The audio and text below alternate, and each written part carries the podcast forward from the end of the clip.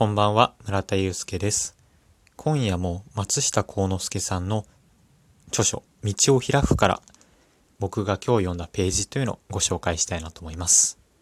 特に在宅勤務で働いているあなたにとって大切な心構えっていうのを学べるんじゃないかなと思っております。今夜もスタートです。今夜僕が紹介したいのが、けじめが大事という章になります。本文を少し読んでいきますね。何事をするにもけじめが一番大切で、けじめのない暮らしにはだらしない。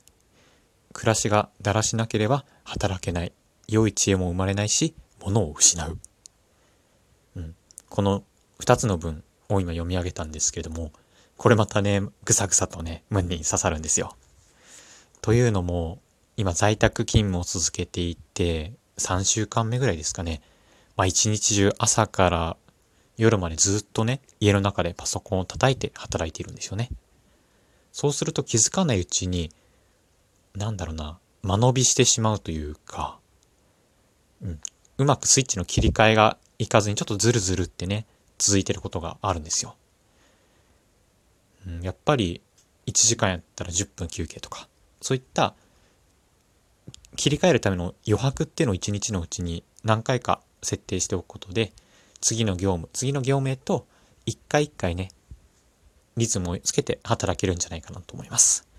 やはりね、うーん、結構長い時間一つのものにかけてしまうんですけれども、そうするとね、後半の方はちょっとスピードが落ちたりとかしてしまうこともあると思うので、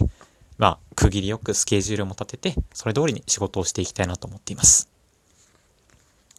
まあ、僕は最近朝、こういって区切りをつけるためにも、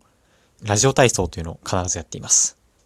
朝起きて、まあご飯少し食べたら、ね、ラジオ体操を第一を踊るようになっています。最初は YouTube の動画を見ながらやっていたんですけれども、最近はね、好きな音楽とか、うん、欅坂フォーティーシックスが大好きなんですけれども、欅坂フォーティーシックスの歌を聴きながら、もう体で覚えているラジオ体操第一を踊るというね、毎日を過ごしています。あなたにとって朝のけじめ、そして仕事中のけじめ、夜のけじめ、何かありますか？